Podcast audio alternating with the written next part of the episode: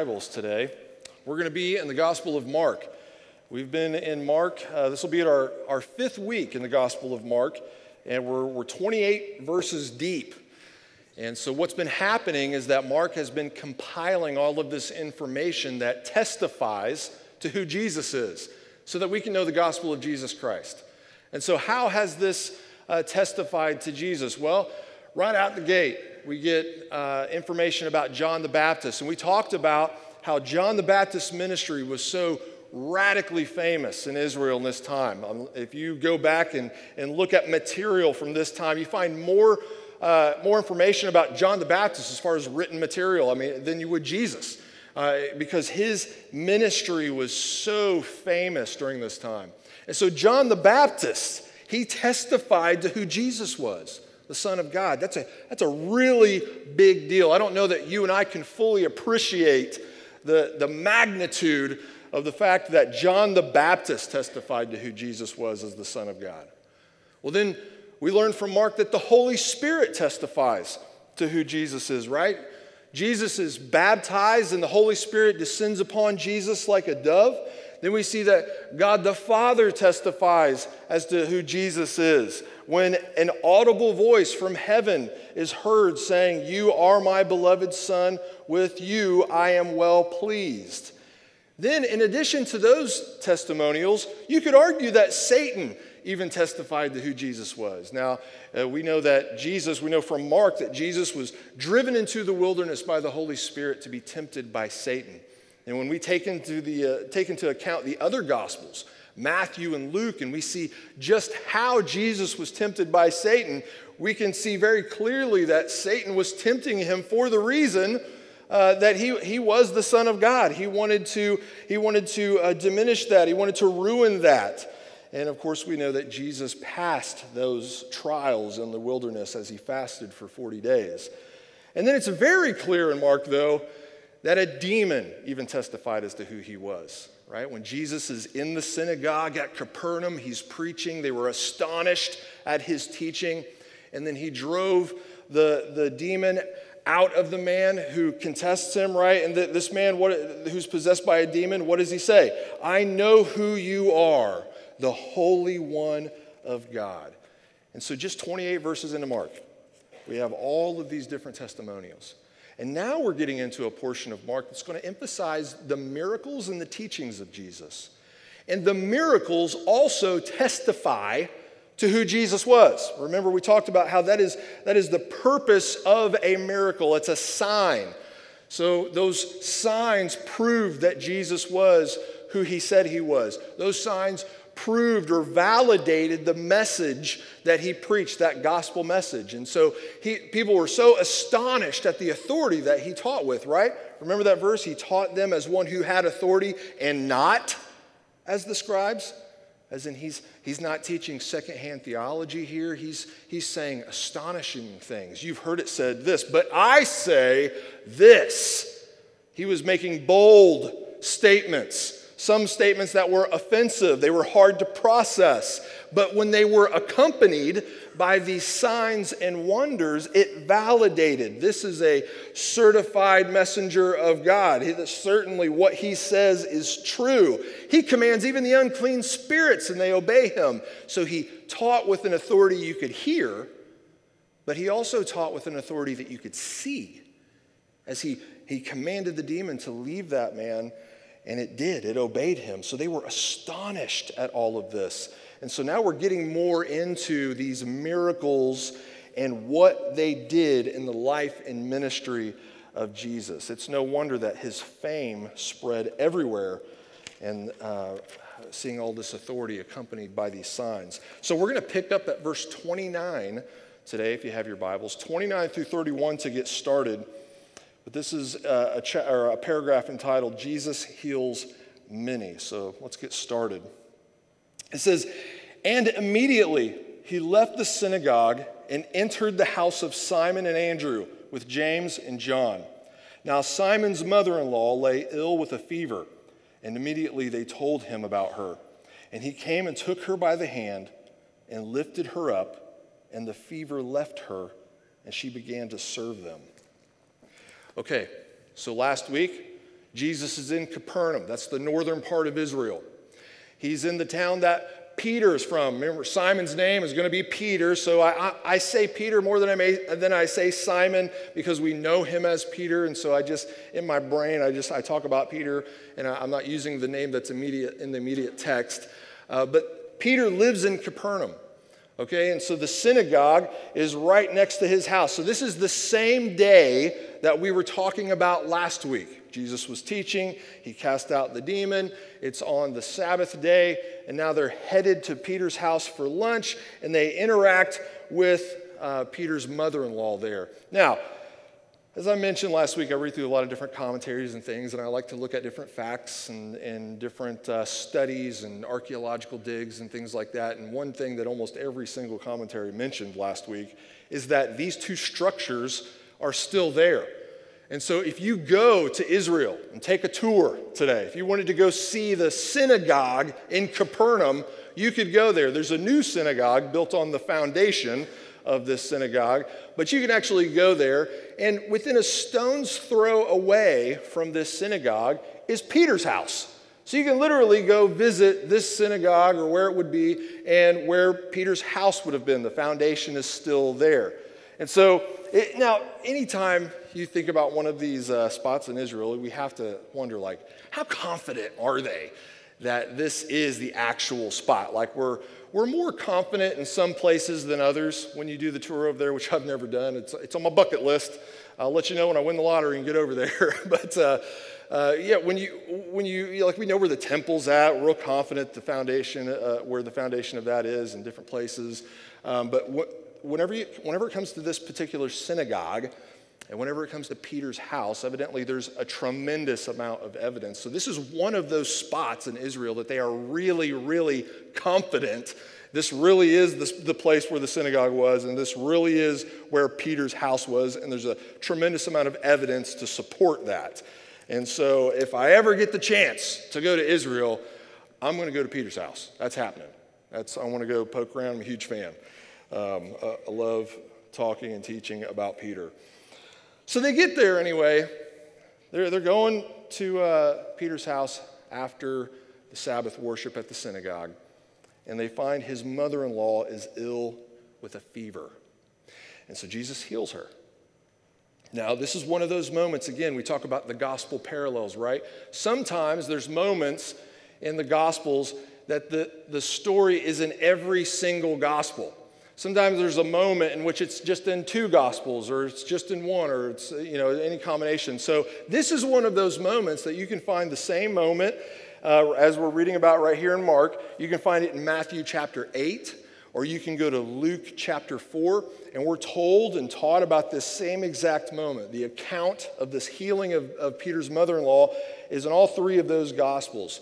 And so it says that he rebukes her fever, though, in, in Luke's gospel. If you went to Luke 4 and, and read this same story, it says that Jesus rebukes her fever. And so it's interesting.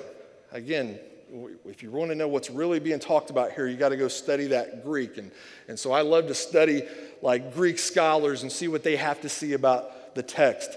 So the word for fever evidently is this really broad term.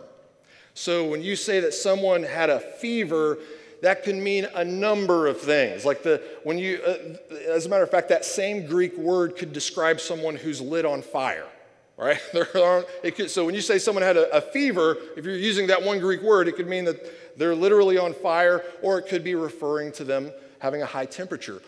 Or it was also used in a slang way uh, sometimes, if someone was possessed by a demon, you would describe them in this way. The same word that says someone has a fever. So it's interesting that in Luke's gospel that he, that he rebukes the fever. Well, that leads a lot of scholars to believe that this is actually another moment in which he's casting out a demon. That Peter's mother in law doesn't have a temperature. Peter's mother in law is possessed by a demon. So a lot of scholars take that position with this particular story. So, fellas, you, your, your mother in law, if she's not feeling well, she could just be under the weather. There could be something else going on. There could be a demon in there. Maybe Peter is experiencing a, an amount of relief here that we can't fully appreciate. like, Meet my mother in law, Jesus. See if she has a demon. I jest. I love my mother in law. Uh, I have to say that to protect myself right now. oh, that's funny. So, here's what we need to think about though when we're talking about miracles in Scripture they are instantaneous and they're discernible. Those are two really important words, I think, when we're talking about Jesus exercising these sign miracles or when the apostles do a sign miracle. They are instantaneous and they are discernible. Those are two really, really important things for us to think about. And so, in an instant, she goes from either de- demon possession or suffering from a fever to being completely healthy and energized. To the point in which she gets up and serves them. You think when your fever finally breaks, we all know what it's like to, to have a fever. When your fever finally breaks, you're exhausted. It's a relief, but you're just like, you're drained of all of your energy. But she gets up and serves them. She, she feels better immediately and energized in that moment. It was an instantaneous miracle, and it was very discernible to those around them that she was certainly healed. So there was no spell, there was no potion, right? He didn't repeat a phrase over and over and over and over again. Jesus didn't try really, really, really, really hard and the miracle just barely happened. That's not what we see. What we see when we study the miracles of Jesus is that they are instantaneous, they are discernible. He would speak and the miracle would happen. That's important for you and I to understand. And so, word was traveling fast because these instantaneous, discernible miracles were taking place and they accompanied his teaching. Word had traveled fa- fast since that moment at the synagogue. Now he's had this moment at Peter's house with his mother in law, and people there are no doubt spreading the word. Here's what happens next in verses 32 through 34. It says, That evening at sundown, they brought to him all who were sick and oppressed by demons. And the whole city was gathered together at the door, and he healed many who were sick with various diseases and cast out many demons. And he would not permit the demons to speak because they knew him. So we remember this is the same day that he was at the synagogue. But how do they think about days that's different than how we think about days? We covered this last week too. I think it's worth mentioning. So, when they thought of the next day, the day in, in, Jewish terms in that time, it would start in the evening at sundown. That was the beginning of the next day. And so, Sabbath would begin, according to our terms, their Sabbath would begin Friday night at sundown, and it would last all the way until Saturday night at sundown. But we're just told that evening came and the sun went down, right? So, what's that mean? The Sabbath is over. And so, what happens immediately after the ending of that Sabbath day is that people are rushing to get to Jesus because when you're following Sabbath rules, those were important. You couldn't just do anything on the Sabbath. It was a day of rest and a day of worship. Those two things were allowed. You were only allowed so many things after that. You couldn't just go, you, you could only travel so far and, and do certain things. And so once evening came, the Sabbath was over. So everybody's like, hey, we can travel. The Sabbath rules don't apply right now because it's not the Sabbath anymore. Let's get to Jesus. And you can't blame them, right? If you're living in that time and you know someone who is suffering from an ailment or is paralyzed or you know they, they need help you would, you would rush to get to jesus and so that's what's happening the entire community is trying to get to jesus to experience more of these miracles and jesus was exercising the sign gift of healing so you and i have a lot to process here so when you and i study the bible and we learn about the gospel of Jesus and we see how things unfold in Scripture, we have to, we have to process what's happening in our time too, right? We use the Bible to discern the Christian faith, we use the Bible to discern Christian claims in our, in our culture, right? We don't want to use our experiences in Christian claims to discern the Bible. that would be backwards. We want to use the Bible to discern Christian claims. That's what we mean when we say that the Bible is authoritative. The, the Bible is God's word, and it's our authority for life and living and processing and learning our, uh, our, what we believe. And so, in our time, there are still a lot of people who claim to have the gift of healing. There are a lot of people who claim to have and be able to exercise this sign gift of healing, uh, just like Jesus exercised it just like the apostles did it in, in the book of Acts. And so, what do you and I do? How do, we, how do we deal with that? Do you ever get in one of those moments in which someone makes a claim and you have to process that claim and decide whether that claim is true or false? And then sometimes you just don't want to say anything because maybe you don't agree or, or whatever it may be. But regardless, you have to discern what's what's taking place. And so I have a lot of people from time to time that'll come to me and say, Well, I, I was at this church and they claimed uh, this person had the gift of healing and they claimed this person was healed and so on and so forth. Is that true? How can I tell if something is real or, or, or what, what, what, what claims are being made? How do I discern these things? And so I tell everybody the same thing. You always want to use your, your Bible you want to use your Bible and you want to use prayer to discern these things when they are told to you. What does healing look like in Scripture? What does, what does the gift of healing, the sign gift of healing, look like in the life of Jesus? What does it look like in the life of the apostles? And when we do that, we see an array of healings take place, right? We see uh, demons being cast out of people, we see uh, diseases instantly being cured. We see the, the blind receiving sight. We see people who are mute given a voice.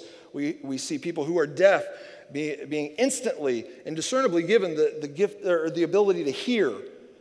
We, will see next, or well, not next week, the week after next, we'll get to uh, a moment in which Jesus heals a man with leprosy.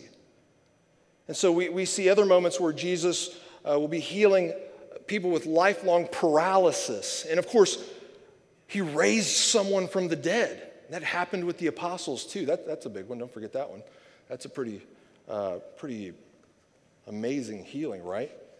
They were instantaneous and they were discernible. It seems like today there's a big emphasis uh, with people who claim to be faith, faith healers, right? They're, they'll emphasize healings like from migraines and, and lower back pain. And, and, and, and so those, those are difficult to discern. You can, anyone in here can claim that they have a headache. Anyone can claim to have lower back pain. I, I claim that all the time, personally. Uh, but it's hard to discern, right? You have to take someone's word for it and observe them over time and things like that. But, but when Jesus and his apostles exercised this sign gift of healing, man, there were some big time, big time moments of healing. And so we want to make sure that we use that as the standard, though. Okay? I have a lot more to say about this, but we want to make sure that, that what happened in the life of Jesus, what happened in the life of the apostles, that's the gold standard. That's how, that's what the gift of healing looks like when someone has it. And so it's been interesting living in a pandemic, right? Living in the midst of a pandemic in a world full of people who claim to be faith healers. How's that panned out? They have to, they were scrambling, weren't they? They got to save face. And so what, what happened? Well, all sorts of different things happened, um, but you would think in a pandemic that would be their time to shine. You would really be able to notice some very instantaneous and discernible things, would you not? Now, I, I want to, I'm trying to grow up as a preacher and, and mature as I preach. And so I'm trying, to, I, I want to be as respectful as I possibly can. I'm not trying to put on a comedic act, I'm not trying to be rude. I have a heart to protect people from liars and swindlers, okay? And there are a tremendous amount of people in our culture and in our time who claim to be Christian, and they are lying about it. They're, they're claiming to be teachers, and they are swindlers. They are trying to, they're trying to take your money. They're trying to manipulate you emotionally. They're, they're trying to do all of these things not for the glory of God. They're trying to do these things for selfish gain. That is a fact. that is a reality. And so I do think it's so important that as we go into a season of study about miracles, and if we, as we go into a season of studying what the sign, what the sign gift of, of healing looks like in the life of Jesus, that we give that the respect that it deserves, but that we also use that to discern claims in Christianity in the time in which we live, right? There was a tremendous amount of lying under the guise of Christianity. So, most notably, what happened in our, our culture in, in the beginning of the pandemic, um, what, one of the most infamous um, false teachers in, in, our culture is Kenneth Copeland. Okay, he, he's made all sorts of claims that we know for sure are just false. He has been caught in so many, so many bad, bad lies. He claims to be a prophet of God. He claims to be a faith healer. But I just want you to take a moment to discern some of his claims, even as of, as of late, recently, since the pandemic. What did he do when the, when the pandemic broke loose? He, he was on national televis- television claiming to be a faith healer, claim, claiming to be a prophet of God.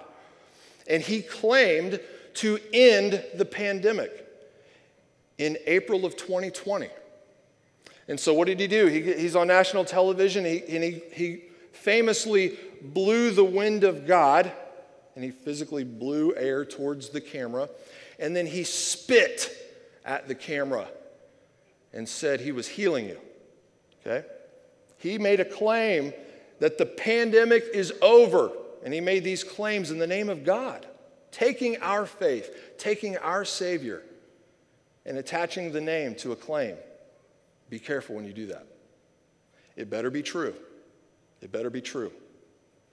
He, he even he got a big vat of uh, anointing oil and he dipped his hand in it and he held it up to the camera and he said touch your hands to my hand on this screen and he claimed to be able to absorb your covid-19 into himself and then heal himself so now you could say like cody you're just making this stuff up man fact check me on youtube do a little google search on YouTube today. It's all over the place. And it was all over the place in April of 2020. You, you can't make this stuff up, but he was making these claims. And of course, he was doing what he always does he was trying to make money. It works. You know what his net worth is? $800 million as of today. He's claimed to be a billionaire in the past, but he's worth $800 million. Just let's just think for a moment if you could convince Kenneth Copeland to even cough up 50 million, how much actual healing could take place? Even if you could get him to cough up just, just some chump change, just whatever he's got lying around, just 50 million or so. How much actual medicine could get to people who need it?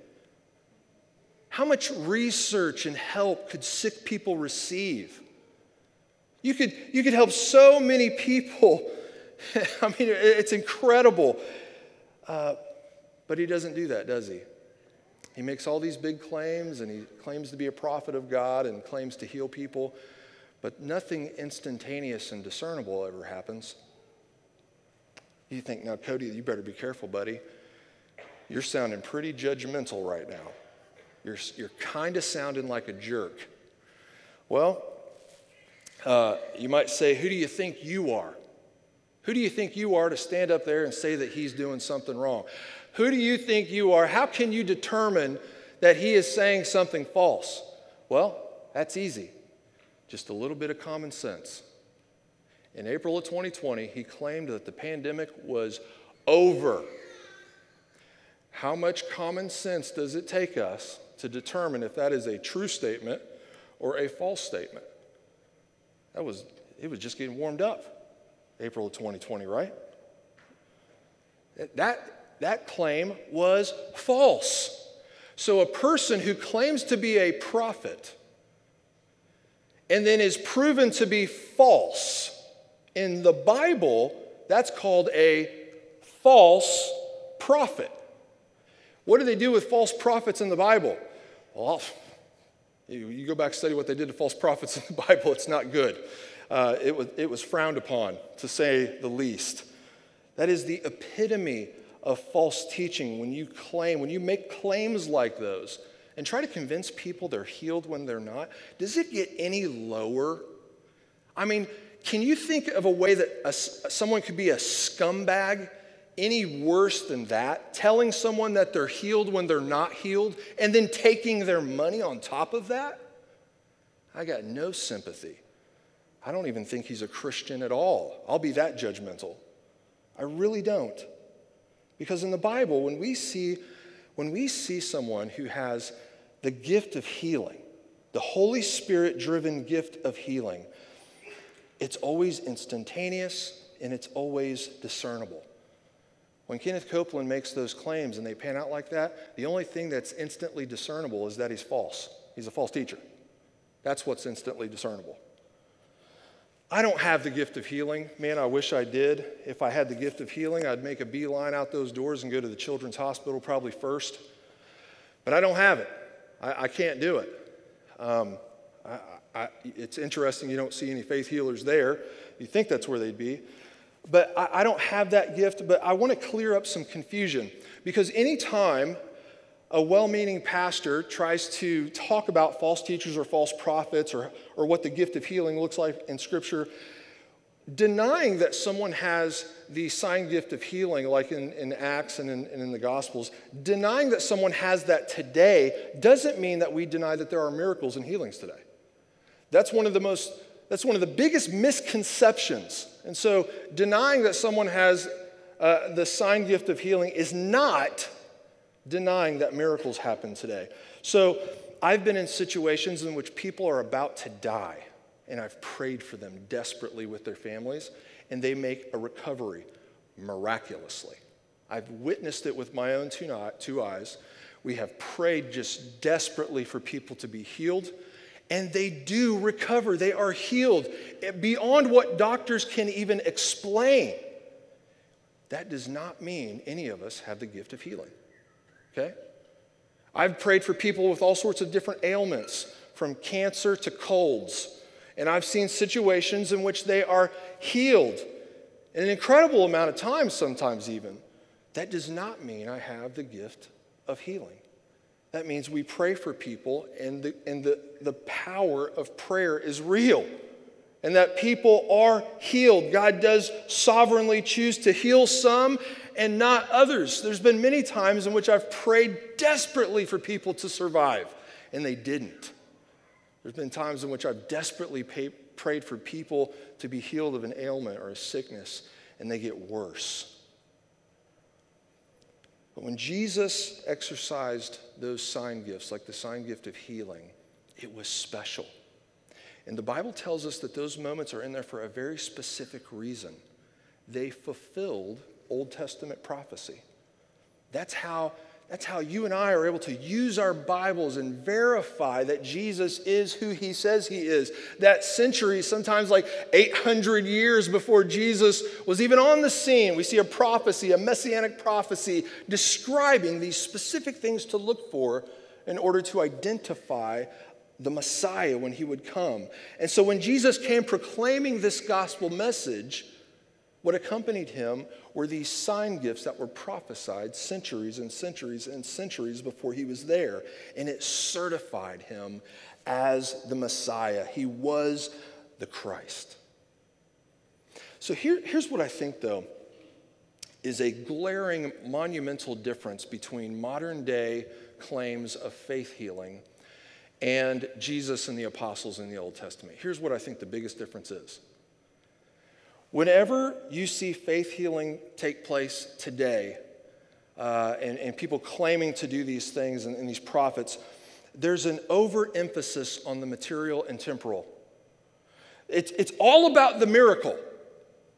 And so, just like when Kenneth Copeland gets up there to make a big show and a big production, literally a big production, nationwide production of what he's doing, the emphasis is on the miracle. And of course, the payday that comes right after that for him. But even when he'll preach and he'll teach, a lot of times people who run in these circles, they'll emphasize the success that you can have in your life right now, the change that you can have instantly right now. You can stop being so miserable today. You can build your treasures here.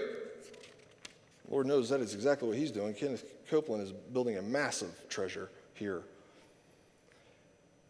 But the difference between him and what happened with the apostles and Jesus is that the apostles and Jesus, they drew attention away from the miracles. So faith healers today draw attention to the miracles. Jesus and the apostles draw attention away from the miracles and onto the gospel message because it wasn't about the miracles. It was about the gospel, the good news that the kingdom of God is at hand. God has come to redeem us.